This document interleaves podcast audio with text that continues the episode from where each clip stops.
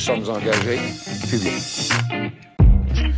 Bienvenue aux engagés publics. Cette semaine, aux engagés publics, Denis Martel est au micro et nous sommes en compagnie du ministre Mathieu Lacombe. Bonjour, Mathieu. Bonjour.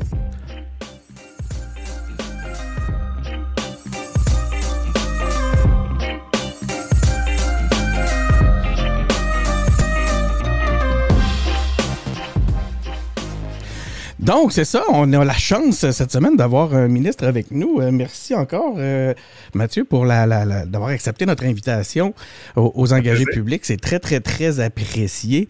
Euh, Mathieu, j'ai un gros euh, j'ai un gros CV devant moi à lire. Je vais prendre le temps de bien euh, lire mon, les mon CV, ça? Tout à fait, oui. J'ai fait mes recherches. Euh, donc, j'ai ton parcours scolaire, j'ai ton parcours professionnel, ton parcours... Le parcours est, est, est, intéressant, le parcours est, est, riche, puis le CV, ben ça fait un long CV. Donc, allons-y avec la lecture du CV.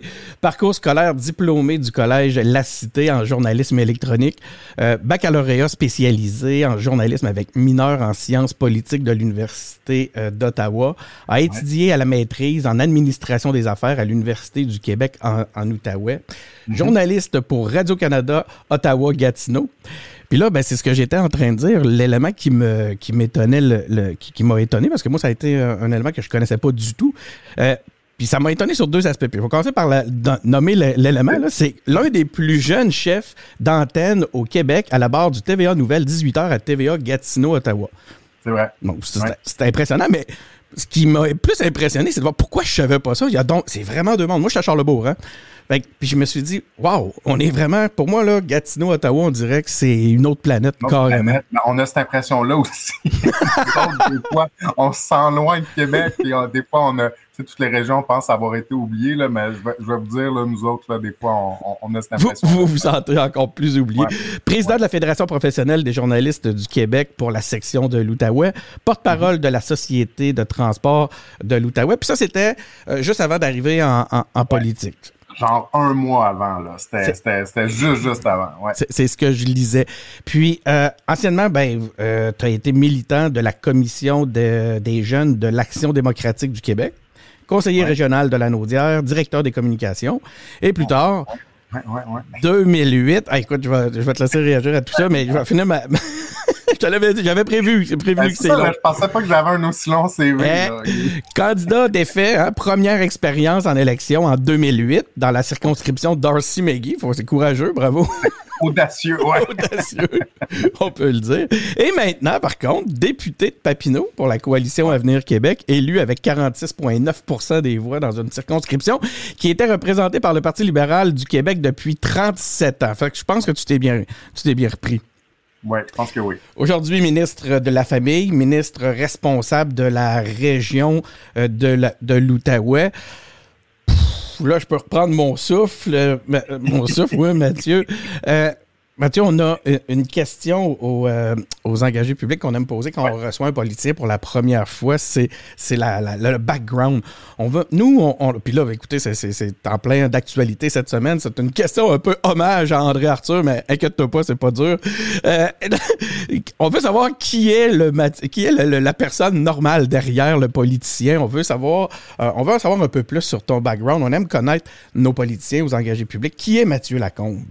Ben, euh, qui est Mathieu Lacombe? Euh, moi, moi, je dirais un gars bien ordinaire. Puis, euh, tu sais, je pense que il y a beaucoup de nos élus qui sont comme ça, mais tu sais, les gens nous voient à travers la, caméra de télé, nous voient en veston, cravate. D'ailleurs, moi, j'enlève ma cravate. Là, je l'ai gardée parce que j'arrive de l'Assemblée nationale en courant, là, mais actuellement, j'enlève ma cravate. Mais les gens nous voient, bon, dans un moule qui est très, très sérieux. Mais tu sais, moi, je suis, je suis un gars bien, bien ordinaire qui, qui a deux enfants, qui qui, euh, qui va jouer au parc, qui va jouer au soccer, qui fait, qui fait le clown euh, quand il se promène au centre d'achat ou qui va au restaurant avec ses, euh, ses deux, ses deux enfants. Donc, je dirais que je suis vraiment pas mal comme votre voisin. Là. regardez votre voisin, c'est pas trop bizarre. Là. je dirais que je suis pas mal, je suis pas mal le voisin très, très moyen. Les, on, est en, on est en direct on a la, on va avoir la possibilité de prendre des questions des gens si c'est euh, s'il y en a. Mais, des fois, l'heure nous le fait qu'on n'a pas un gros auditoire sur le coup. On verra. Puis là, je sais pas ce qui se passe avec Facebook là en ce moment. C'est là, je vois que l'image en ligne actuellement, et je l'ai, cela dit, c'est pas très très grave parce qu'après ça, nous, on fait un différé de tout ça, puis on, on, continue comme si de rien n'était. Ça sera, ça va être en ligne dans quelques minutes si c'est pas, si c'est pas directement actuellement. Mais j'ai, j'ai peu, je fonde peu d'espoir dans, dans, dans, ce que Facebook m'offre actuellement. Je vraiment l'air on est vraiment gelé. Euh, qu'est-ce qui, qui, euh, qui t'a amené en politique, euh, Mathieu? Est-ce que tu peux me parler un petit peu de ton parcours de militant? Ben, ça, c'est une bonne question parce que, tu sais, quand j'étais ado, puis, puis bon, là, on remonte, je suis, je suis pas très vieux encore, j'ai 33 ans, donc quand j'étais ado, donc disons au début des années, au début des années 2000, parce que j'ai terminé le secondaire 5 en 2006. Ben, j'écoutais les émissions d'affaires publiques à la télé, je me rappelle pour l'anecdote, François Paradis, qui est notre collègue maintenant à l'Assemblée nationale, ben moi, je l'écoutais quand, quand j'étais au secondaire. J'étais le gars qui retournait manger à la maison. Euh, j'étais dans toutes les activités parascolaires, mais le midi, je retournais manger à la maison. Puis euh, j'écoutais les affaires publiques. Puis je me rappelle, du lundi au jeudi, c'était Jocelyne Cazin à TVA dans lamire.com. Puis le vendredi, c'était François Paradis à TVA en direct euh, puis, euh, puis, puis ça m'a vraiment donné envie de m'intéresser à la chose publique. Je voulais être journaliste, euh, je voulais faire de la politique, puis je me suis engagé dans, dans, dans la commission des jeunes de l'ADQ, tu le disais tantôt. Ah oui? On a une. là, j'ai vraiment vu ce que c'était de militer dans un parti politique de l'intérieur. Moi, c'est la question nationale qui m'a amené là, l'autonomisme de Mario Dumont à l'époque, autonomisme pour lequel il faisait euh, bien rire de lui, mais aujourd'hui, on le voit, c'est le nationalisme, ça, que, derrière lequel je me suis rangé. Mais ceci dit, j'ai connu ça, mais je me suis aussi dit, je, voulais vivre le journalisme. Donc, euh, une passion se vit mieux avant l'autre. Le journalisme d'abord, donc je suis allé là. Puis, euh, à un moment donné, moi, je suis en Outaouais. je suis, je suis pas du tout libéral et c'est une région rouge, rouge, rouge. Donc, aucun j'avais même pas l'idée, moi, de faire de la politique là-bas. Puis à un moment donné, euh, c'est arrivé comme ça. Euh, la coalition Avenir Québec euh, a cogné à ma porte, puis j'ai décidé, j'ai décidé de me lancer. Donc l'intérêt était là. Bien sûr, j'ai toutes les raisons, moi, qui me motivent à faire de la politique. Puis. Ce qui nous intéresse. C'est ça le contexte à peu près. Donc, mais, mais justement, les motivations sous un point de vue, euh, euh, je dirais pas idéologique, parce que ben, si c'est le cas, tant mieux, mais en tout cas, en fait, je vais, je vais te laisser nous, nous exposer un peu de tes motivations un peu plus profondes, au-delà du fait que tu es arrivé, euh, le parcours en tant que tel. C'est ça, ça c'est la façon dont c'est le contexte, mais les motivations profondes, il y, en a, il y en a beaucoup là. je dirais, tu sais, la, la, première parce que ça remonte à l'adolescence, puis euh, à l'adolescence, ben pour moi, ce qui, ce qui était intéressant, c'était de, de, de, de, participer à la chose publique puis de me dire, ben comme citoyen, là, on peut faire une différence. Puis moi, je viens, je viens d'un milieu, tu sais, il y en a beaucoup qui vous disent ça, je viens d'un milieu modeste. Honnêtement, je, je vous le dis, là, je viens d'un milieu très, très modeste. Euh, un parcours un peu atypique. Je, me disais, tu sais, il faut que les, kids comme moi qui ont ce parcours atypique-là puissent être capables aussi d'accéder à, des fonctions de faire de la politique. Fait que moi, j'avais envie de, de, participer à ça.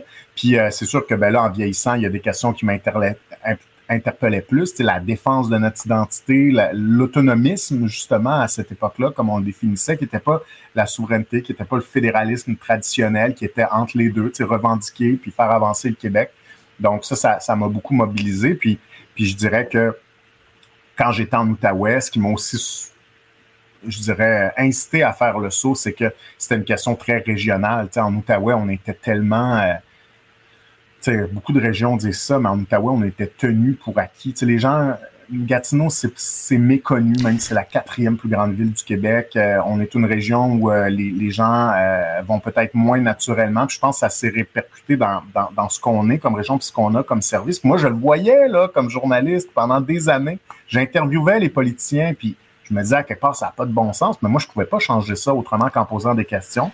Là, quand le train est arrivé, ben, j'ai décidé de me lancer. Est-ce que ce, cette, cette de dire que vous, on vous étiez pris pour acquis, c'était beaucoup issu du, de, l'axe euh, de l'axe souveraineté fédéraliste. Oui, ouais, Ben, ben, oui, puis tu sais, l'Outaouais, c'est une région particulière parce que la fonction publique fédérale, elle, est là, elle est imposante depuis toujours. on est collé sur Ottawa. Pour vous donner une idée, là, c'est encore plus facile que, de traverser de Québec à Lévis. Euh, il y a un pont piétonnier entre Ottawa et Gatineau. Les gens peuvent faire ça en, trois minutes à pied. Euh, et, ça amène ça amène le fait que les gens de Gatineau peuvent être très nationalistes. Dans ma circonscription Papineau, on est très nationaliste. Mais la, souveraineté du Québec, c'est pas quelque chose qui intéresse majoritairement les résidents de l'Outaouais. Euh, malgré ce nationalisme-là, et, là, il y avait un vide parce que le Parti libéral euh, actuel répondait pas à ça, le Parti québécois non plus. Euh, Québec solidaire, même chose. Et, la CAQ est arrivée avec cette option-là qui était comme, j'ai l'impression, taillée sur mesure pour l'Outaouais, ce qui fait en sorte qu'encore aujourd'hui, contre toute attente, ben, l'Outaouais est une des régions où on a le plus d'appui au Québec, même quand on se compare avec Québec, avec la Beauce, euh, parce qu'on dirait que c'est taillé sur mesure pour notre région. Ben c'est ça. Hein. si ça n'avait pas été de la CAC, probablement qu'on on aurait été avec un, des, des, des, élus PLQ pendant encore 20 euh, ans. Libéral, oui, oui, en Outaouais, c'est-à-dire tout à fait, là, parce que je pense pas que quoi qu'il y a eu des, il y a eu quelques, quelques épisodes, là, remontons à 76, mais là, c'était, c'était au plus fort, là, c'était, c'était, la, c'était le, rat, le rat de marée de cette idée, euh, euh, puis, de, de, de, de, évidemment René Lévesque, mais euh, il y a eu Jean Alfred dans Papineau en 1976, premier député noir à l'Assemblée nationale du Québec. Ah oui, je suis, fier de ça, c'était dans ma circonscription, ouais. Et on a eu Jocelyne Ouellette dans Hall, la très, très libérale circonscription de Hall. Mais, mais encore là, c'est 76. Et après ça, ça a été libéral et, et la démographie a aussi fait son œuvre. Il y a beaucoup d'Ontariens chaque année qui déménagent à Gatineau. Donc, euh, la question nationale, elle, est très, euh, très délicate en Ottawa. Nationaliste, mais pas souverainiste simplement préciser qu'on a, j'ai réussi à, redémarrer le stream, fait qu'on aura toujours, on aurait été, on est en ligne depuis un, certain, un certain temps. J'ai même des, les discussions avec les auditeurs qui commencent. Euh, donc, gênez-vous pas. Si vous avez des questions pour euh, Mathieu Lacombe, euh, c'est le temps. je pourrais l'en prendre quelques-unes à, à, la fin. Mathieu, ben, là, tu, commences à nous expliquer un peu, tu nous expliquais ton, euh, les motivations qui t'ont amené en politique. Tu disais, faut que les, les, les, euh, les, les gens qui sont issus de, de, de, milieux plus modestes puissent, puissent être représentés. J'adore le. Effectivement, c'est une grosse concordance avec les valeurs des engagés publics. Hein. C'est ce qu'on souhaite, que les gens s'engagent en politique, peu importe le, le de, quelle classe on est issu. Euh, mais pourquoi l'ADQ? Ben, à l'époque, honnêtement, ben, c'est un concours de, circonstances, mais pour moi, c'était surtout la, la toute, toute, cette position autour de l'autonomisme. C'était vraiment la question nationale. Comme jeune, euh, comme ado à ce moment-là, jeune adulte en fait, euh, je me reconnaissais pas nécessairement dans le Parti québécois. Euh, je me reconnaissais définitivement pas euh, à l'intérieur du Parti libéral.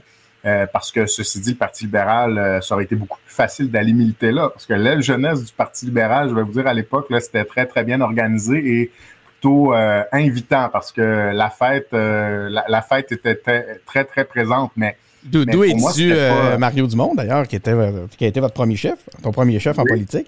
Oui, il est issu, c'est vrai, effectivement, de la commission jeunesse, probablement le, le chef euh, ou euh, le, président de jeunesse qui aura eu le plus euh, le seul que je me souviens. d'influence dans toute l'histoire de, la nation québécoise là avec Robert Bourassa. Mais mais tout ça pour dire que à cette époque-là moi j'ai décidé de m'engager avec l'ADQ parce que ben concours de circonstances j'avais des amis qui y étaient des gens bon qui m'ont approché et tout ça.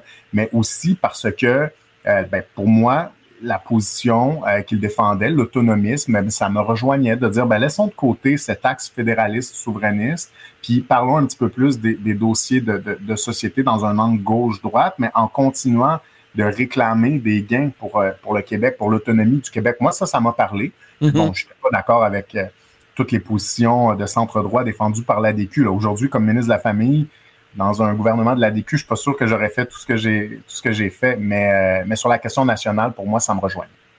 Donc, c'est intéressant cet aspect-là. Donc, la CAC un petit peu plus à gauche que la DQ? Ben, je dirais que la CAC, on est, on est vraiment au centre. Je me rappelle, dernière campagne électorale, on, je le répétais, puis c'était le mot qu'on s'était donné, on refuse les étiquettes. Si la bonne décision est à droite, on y va. Si la bonne décision est à gauche, on y va. Investir 6 milliards dans nos garderies, euh, pour que les parents aient accès à des places de qualité financées par des fonds publics à 8,70 Est-ce que c'est à gauche, ça, ou c'est à droite? Je pense qu'on est plus à gauche. Non, mais c'est ça, ça fait toujours rire d'ailleurs. On est dans la loi et l'ordre. Des fois, on est un petit peu plus, euh, un petit peu plus à droite. La gestion des, euh, des finances publiques, la responsabilisation aussi individuelle, le fait qu'on n'est pas dans la création non plus d'organismes, d'organisations sous une idéologie un peu plus de droite.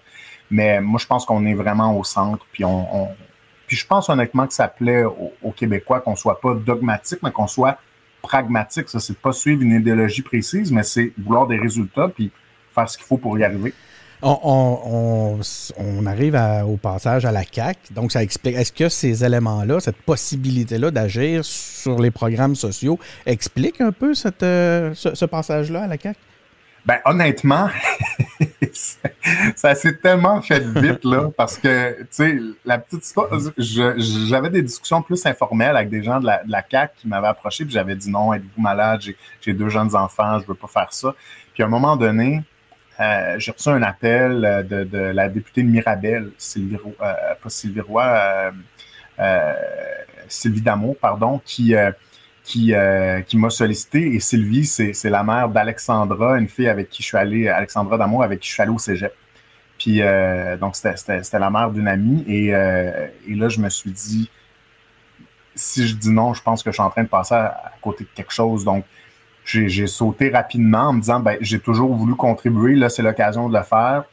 Pas nécessairement beaucoup de chances d'être élu, mais si je suis élu, ça va vraiment changer ma vie. Puis, je vais avoir l'occasion de, faire partie des décisions puis euh, d'y contribuer. Fait que je me suis lancé directement en campagne électorale. je pense que la campagne commençait une semaine après. Donc, euh, ça s'est fait vite. J'ai pas eu le temps de réfléchir à tout ce que je voulais faire. Puis après ça, ben, la nomination au Conseil des ministres, ça a vraiment été une, une superbe surprise. Puis après ça, là, je me suis assis et je me suis dit, bon, qu'est-ce qu'on fait? Puis euh, on a commencé à travailler sur ce qu'on a livré pendant le mandat comme, euh, comme individu de recevoir la confiance comme ça du premier ministre pour que devenir ministre, puis là, tu, nous le présentes, tu nous, tu nous, expliques à quel point ça a été vite. Ça doit être un choc. Comment tu l'as vécu? Ah, c'est un, choc. Un honneur, euh, un choc? C'est. Moi, je vous. Ben, d'abord, c'est sûr, je vais me rappeler de ça toute ma vie, là, mais toute cette période-là, d'abord, l'élection, c'est c'est hallucinant à quel point ça va vite, la campagne électorale. C'est un, un, je disais souvent, j'ai l'impression de, de, courir un sprint, mais sur la distance d'un marathon. C'est assez incroyable comme, comme sensation. L'image est bonne. Puis après ça, bon, l'élection arrive, on est élu, puis là, on reçoit ce fameux coup de fil, le premier ministre veut vous parler, euh, on va le rencontrer, puis là, il nous annonce qu'on nous offre de faire partie du Conseil des ministres. Moi, je, je, je peux pas, je me pince encore. Quand je m'assois dans la salle du Conseil des ministres, honnêtement, puis je sais que vous ne croirez peut-être pas, mais à chaque fois, j'ai envie de me pincer, puis je regarde autour de moi, puis je me dis, je suis tellement privilégié. Je trouve que, ça. non, j'ai pas, euh, j'ai pas de misère à, te croire, parce que on, on, on t'a vu aux élus, on a vu un peu, on a appris à te connaître dans un, d'un côté peut-être un peu plus. En fait, tu, tu as vraiment, on, sent vraiment ton authenticité dans le cadre de, de la série. Puis écoute, je pense que ça en témoigne encore aujourd'hui, ne, serait-ce que cette discussion-là comme ça. Donc non, j'ai pas de misère à, te croire, moi. J'imagine que tu t'apprécies chaque moment. J'ai aucun, aucun, aucun, aucun problème à, à voir ça, à l'imaginer. Euh, Mathieu, parle-nous donc un peu de, Papineau. Euh, je le disais tantôt, moi, j'étais à Charlebourg, puis j'ai l'impression que ton comté, ta circonscription, c'est plus loin que Paris. Euh, est-ce que tu peux me décrire un peu ta, circonscription? Décris-nous ta circonscription pour ceux, d'ailleurs, qui ne connaissent pas Papineau. Ben, Papineau, ben, d'abord, tous les députés disent ça, mais c'est une magnifique circonscription. Je te confirme. Mais qui, à la fois, qui a beaucoup de caractère c'est une circonscription qui est à la fois rurale et urbaine. On a une bonne partie de la ville de Gatineau, qui est la quatrième plus grande ville au Québec. Pas le centre-ville de Gatineau, mais l'est de la ville. C'est plus banlieue? Euh, pardon? C'est plus banlieue? Oui, c'est ça, exactement. Je dirais euh, plus un, quartier de banlieue, là, comme, comme on, a par exemple ici à, Québec ou comme il y a sur la rive nord, la rive sud de Montréal. Donc, tout ce secteur-là, mais avec des anciennes villes aussi qui ont leur personnalité. Masson-Angers, Buckingham, qui, ont aussi leur identité avec leurs petits centres-villes locaux. Et euh, donc ça, c'est, la, c'est le, côté plus urbain de ma circonscription, mais j'ai aussi la MRC de Papineau euh, au complet, où on a 25 municipalités et euh, où c'est très rural. on a notamment la, ville de Montebello, que, les gens connaissent. Les amateurs de Rockfest, du Rockfest, la connaissent bien. Euh, puis bon, on a Saint-André-Avelin, Tursault, la ville natale de Guy Lafleur. Ah oui, euh, dont on, on, parle beaucoup ces temps-ci. Donc, euh, magnifique coin rural de ma circonscription. où on est à peu près 24 000 de population dans ce secteur-là, qui n'a rien à envier aux Laurentides, qui sont peut-être plus connus, mais nos paysages, nos lacs sont tout aussi, tout aussi magnifiques. Les, euh, lors de, la. Ben là, ça fait un moment, c'est ton, euh, ton coin, mais pendant la, course électorale et même depuis que tu es élu, que tu es élu, qu'est-ce que tu as appris des, euh, électeurs euh, de Papineau? Que c'est des gens fiers. J'ai envie de dire ça, que c'est des gens qui sont très fiers, territoriaux aussi. Puis euh, moi, ça me dérange pas. Au contraire, ça, ça, ça me stimule de voir des gens qui sont fiers. Avoir une circonscription où on a autant de municipalités, honnêtement, ça amène un défi. Là, parce que quand tu as une ou deux municipalités dans, dans ta circonscription, euh, je pense que le défi est différent. Parfois, c'est la pauvreté, c'est l'itinérance, par exemple. Euh, mais avoir une circonscription avec autant de maires, de mairesses, de municipalités qui ont chacun, euh, qui ont chacune leur identité, ça amène un, un, un, je dirais, un niveau de travail supplémentaire qui est assez considérable, mais en même temps, les gens de chez nous sont tellement fiers, sont fiers de leur coin, sont fiers de leur monde, sont fiers de leur réalisation. Puis moi, ben, à chaque fois que je peux être à leur côté pour les aider à avancer, euh, je le fais. Fait que je dirais que c'est pas mal ça qui, qui m'a marqué du monde, de, du monde de chez nous depuis que je suis leur voix ici à l'Assemblée nationale. On va parler de, de, tes grands dossiers comme ministre, mais avant, euh, finissons avec Papineau. C'est quoi les, les grands dossiers qui touchent la circonscription? Il y en a beaucoup. Il y en a beaucoup. C'est sur la santé. Ça, ça me touche beaucoup. Je le disais, on a un secteur urbain, un secteur rural. La santé en secteur rural, on s'en fait beaucoup parler. Euh, on a des services de proximité. C'est important de les consolider. Nous, on en a ouvert des services qui avaient été fermés. il y a toujours là, cette fichue de, de pénurie de main-d'œuvre qui, qui, nous coupe un peu les ailes. On voudrait, on affiche des postes. C'est toujours difficile. On pourra en parler longtemps. Euh, mais l'accès aux soins de santé, c'est euh, clairement un enjeu dans Papineau, précisément. Euh, la main-d'œuvre, je l'ai dit, ça, je pense de toute façon que c'est partout au Québec. L'accès au territoire, par nos chemins, par nos routes, euh, ça, c'est aussi un c'est autre enjeu qu'on a. Puis, euh, on a des enjeux économiques qui peuvent être assez importants aussi. Par exemple, on a des, des enjeux en matière de foresterie avec une usine actuellement qui est fermée. Donc, il faut aussi être capable de diversifier notre économie dans Papineau. Mais ça, ce sont, je dirais, des enjeux qui sont euh, qui font consensus. On est tous bien conscients de ça, puis on travaille ensemble pour retrouver des solutions. Les, euh, on, on, sait, ben, sur la, sur l'aspect euh, national, comme euh, euh, dans ton rôle de ministre, on sait que tu euh, t'es engagé, puis le, la CAC s'est engagée là, à, à, relancer le développement des centres de la petite enfance. Vous, vous y travaillez oui. actuellement. Ça avait été mis sur la glace pendant quelques années. Oui. On, on, parle de, de 37 000 euh, nouvelles places en garderie euh, qui avait été promis d'ici 2025. On en est où euh, avec tout ça? Parce que là, on voit que ça fluctue. Hein? Il y a des... ça, ça se fait pas tout seul. Euh, je serais curieux d'entendre de, de, un peu ton bilan, puis ton... comment tu vois un peu le parcours? On est, est-ce qu'on y arrive? On va-tu y arriver? On garde-tu le cap des 37 000? Oui, on, va y arriver. Puis, tu sais, c'est un... C'est un un débat que je trouve un peu à courte vue parfois. Je vous dis, je vous le dis comme je le sens, je trouve que on est souvent dans ce débat-là à courte vue, puis on se fait demander des comptes là, pour le mois en cours. C'est correct. Ouais. C'est correct, on est là pour ça. Sur, sur l'année en cours, c'est encore plus correct. Là. Une année, euh, ça, ça, peut être un bon indicateur, mais en même temps, on part de tellement loin. Puis l'argent qu'on a mis sur la table, l'objectif qu'on s'est donné est très ambitieux. Euh, on, a dit pour la première fois, ça c'est un fait, il n'y a aucun autre gouvernement avant qui a dit on finit le réseau. Avant, il annonçait des places un peu à chaque année, parfois pas pendant des années, mais il n'y a aucun gouvernement qui a dit ben là, nous, là, c'est terminé le niaisage, on termine le réseau, puis on met l'argent qu'il faut sur la table, on a mis 6 milliards euh, sur 5 ans. Mais là, c'est comme si dans, l'analyse de certaines personnes, il faudrait avoir terminé ça pour l'année prochaine et que, que si euh, on n'arrive pas à le faire, ben, c'est parce qu'on est des incapables. Moi, je me rapporte toujours, euh, en fait, quand on me dit ça, ben, je fais toujours référence à 1997.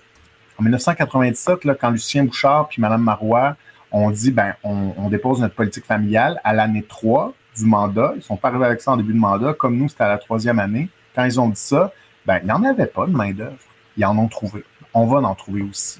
Euh, ils n'ont pas fait ça pour l'année d'après, se sont donné un plan de match. Euh, ça a pris dix ans avant d'atteindre la cible qui s'était d'abord fixée. Nous, on été un petit peu plus ambitieux que ça. Je pense qu'on va être capable, mais euh, il faut que les, les, gens comprennent que comme en 1997, ben, on n'a pas de baguette magique, mais comme en 1997, on a de la volonté, puis on a de l'argent, puis on va être capable de le faire. Fait, je pense qu'il faut remettre les choses en perspective. Eh, je suis vraiment désolé, là, je ne sais pas ce qui se passe avec la technologie. oui, écoute, euh, c'est vraiment pas facile aujourd'hui. On a, euh, on a commencé. Euh, Facebook me donnait un signal comme quoi on n'était pas tout à fait en ligne, mais il semblait, semblerait que finalement on était en ligne. Fait quand tu regardes, c'est, ça, disons que ça, c'est notre thématique. On, a, on était dû pour quelques problèmes techniques. Mais on continue. Je suis content que, que tu sois revenu, juste comme les, les questions euh, les, d'intérêt national commençaient. Donc, on parlait d'une difficulté. Là. Euh, on parlait qu'il y avait eu une, euh, une perte de place dans les milieux de. Ouais, une baisse dans les. comment on appelle ça exactement? Les, les, services de garde en milieu familial. On parle de 18 500. Ça serait lié à une crise du logement. Ma question était la suivante, à savoir, quand il y a une crise comme ça, là, puis moi, je m'intéresse vraiment à la mécanique de résolution de conflits, ben de conflits, de, de, problèmes en fait, c'est pas un conflit dans ce cas-là, mais de, c'est est-ce que il y a un, travail qui se fait de façon une coordination transversale avec euh, votre collègue, la, la, ministre des Affaires municipales et de l'habitation, André Laforêt, pour trouver une solution à tout ça? Est-ce que vous vous asseyez ensemble et vous avez un plan commun? Moi, je dirais que c'est pas pas les indicateurs que nous on avait que c'était lié à, à, la pénurie de logements de notre côté la, je dirais les causes qu'on a identifiées, il y en avait quelques-unes. Euh, la lourdeur, peut-être pas la première raison, mais une des raisons, c'était la lourdeur de, toute, de toute la paperasse qui leur a été imposée. Ça, on, est venu euh, alléger ça avec le projet de règlement que j'ai déposé, le projet de loi 1 aussi. Euh, mais, mais le nerf de la guerre, je pense, c'était c'était la rémunération. Parfait. On, est de retour. Tu, tu, tu, disais, Mathieu, que c'était gênant.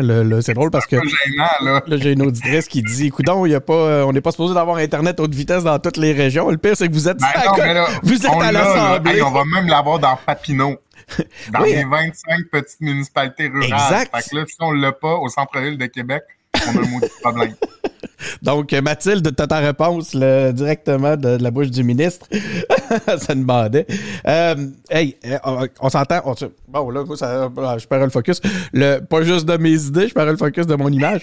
Le, euh, on s'entend, OK, si ça nous arrive encore, je, te laisse aller, Mathieu. On aura l'occasion de se resaluer dans d'autres circonstances. Écoute, mais j'apprécie. Je te promets que je ne ferai pas semblant sur la question. Mais tantôt, ça ressemblait vraiment à ça. Ça faisait genre, juste comme je commence la première question sur l'aspect ah, national. je, je, vous entends pas, je vous entends pas. On a perdu l'Internet, c'est pratique. Donc, allons-y. Ben, écoute, ben, tu es en train de nous expliquer un peu c'était quoi, parce que ça nous a été présenté par les médias comme étant un problème euh, euh, qui était euh, pour lequel la crise du logement avait un gros impact. Mais là, je me rends compte, c'est peut-être un cas que les journalistes ont trouvé, quelques cas que les journalistes ont trouvé, puis qui, ont, qui, qui, qui, nous ont monté ça dans une nouvelle. Euh, mais je trouvais ça, mais je trouvais le propos intéressant. Par exemple, tu nous d'où venaient les, les difficultés là-dedans ben et, les points d'action que vous aviez eus. Ouais, ben, tu sais, la première chose, c'est qu'elles n'étaient pas assez bien payées. on peut chercher ouais, à 14 heures une raison, elles n'étaient pas assez bien payées. Puis, je pense que je suis le premier ministre de la Famille depuis 25 ans à dire ça n'a pas de bon sens. Il faut mieux les payer, ces femmes-là. Là. Essayons pas de, trouver une recette miracle.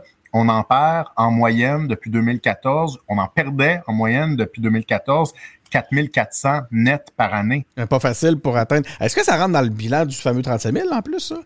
Ben, ben c'est que c'est d'un côté, euh, on, crée des places pour que plus de petits en aient, faire baisser la liste d'attente, mais on en perdait plus à chaque année à cause du milieu familial qu'on est réussi à en créer dans les CPE les garderies en installation. Ça n'avait aucun maudit bon sens. Donc là, il fallait renverser cette vapeur-là. Puis je l'ai dit, mieux les payer, puis euh, réduire la paperasse, on l'a fait. Euh, mais là, je dirais que dans les six derniers mois, ou sept derniers mois, maintenant, on a, on a réussi à stabiliser la situation qui prévalait depuis 2014, puis à renverser la tendance. Fait que là, maintenant, on en perd plutôt que dans, on, en gagne plutôt. On, a renversé la, la, courbe. on, est, la pandémie nous a fait tellement mal aussi parce que, tu sais, c'est pas une excuse, la pandémie, là. Tu sais, pendant la, l'année de la pandémie, on a perdu plus de 7000 places en milieu familial. 7000 places, bang, d'un coup, qui sont disparues. Parce qu'imaginez-vous, ces femmes-là recevaient à la maison, par exemple, six tout petits, donc leur mère, leur père aussi, le matin et le soir, qui venaient, dans leur maison, là, dans leur propre maison, alors qu'on leur disait ben vous pouvez même pas voir votre père, votre mère, votre frère, votre soeur, vos enfants s'ils habitent pas avec vous parce que là c'est dangereux pour la Covid. Rappelez-vous au début là, ah c'était très très strict. Euh, Il y en a beaucoup qui ont mis la clé sous la porte et qui ont dit là oubliez ça, j'accueillerai pas des enfants chez moi, c'est trop dangereux. Fait que ça nous a fait très très mal. Mais là on reprend du mieux. Il y a, euh, ben écoutez, on, euh, écoute, on pourra voir si le, le, qu'est-ce qu'il y en a de la crise du logement. Hein. Prenez-vous une note. je, me prends une note là parce que je suis pas sûr. Je vais, faire un suivi.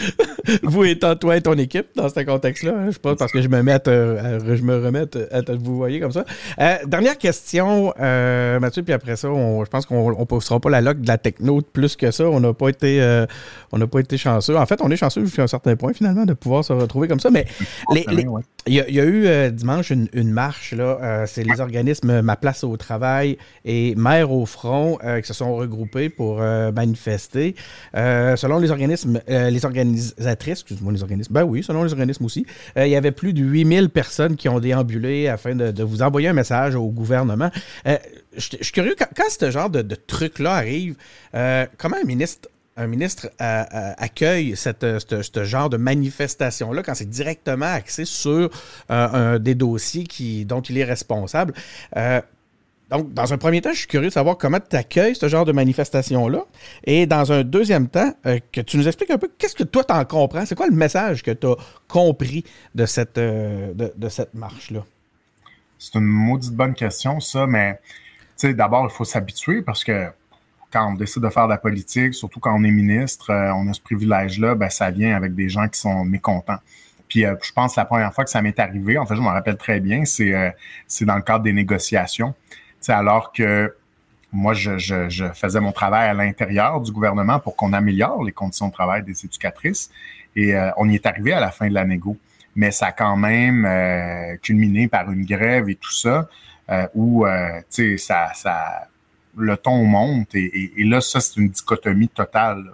On, a l'impression de vivre dans un univers parallèle parce que, par exemple, euh, je vais prendre mon exemple, je travaillais très, très fort à l'interne parce que tout le monde veut que les employés de son secteur soient mieux rémunérés. Donc, moi, je faisais le travail que j'avais à faire de convaincre mes collègues à l'interne et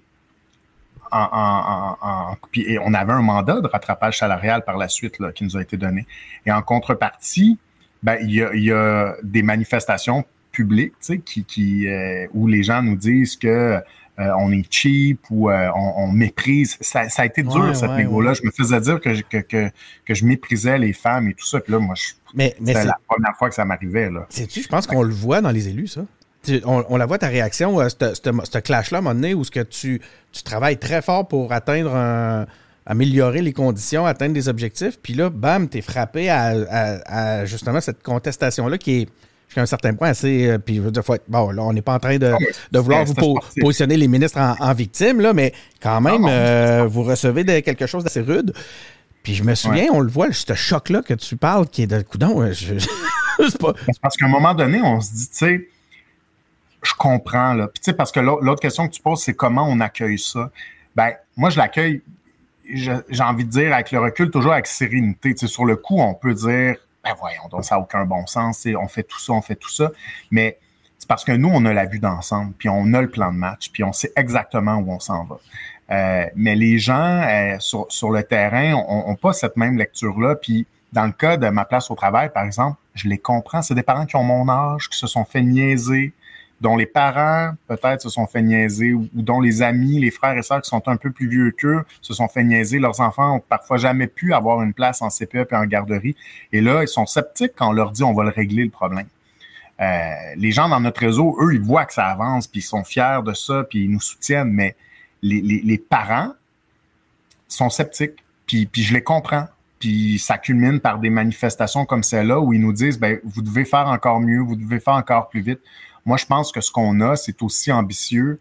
Euh, ben, je ne vais pas dire aussi ambitieux. il faut rester humble. Là. Je pense que 97, c'était très, très ambitieux. euh, pour l'époque, mais je dirais que c'est le deuxième grand geste après 97 pour compléter le réseau. Donc, euh, c'est ça, il y a cette notion-là de compléter, hein, qui est sur laquelle tu reviens là, régulièrement. Oui, oui. Puis c'est gros, là. C'est beaucoup, beaucoup, beaucoup d'argent. Tu sais, pour la première fois, le gouvernement, grâce au projet de loi que j'ai fait adopter, a l'obligation légale de développer des places quand il en manque.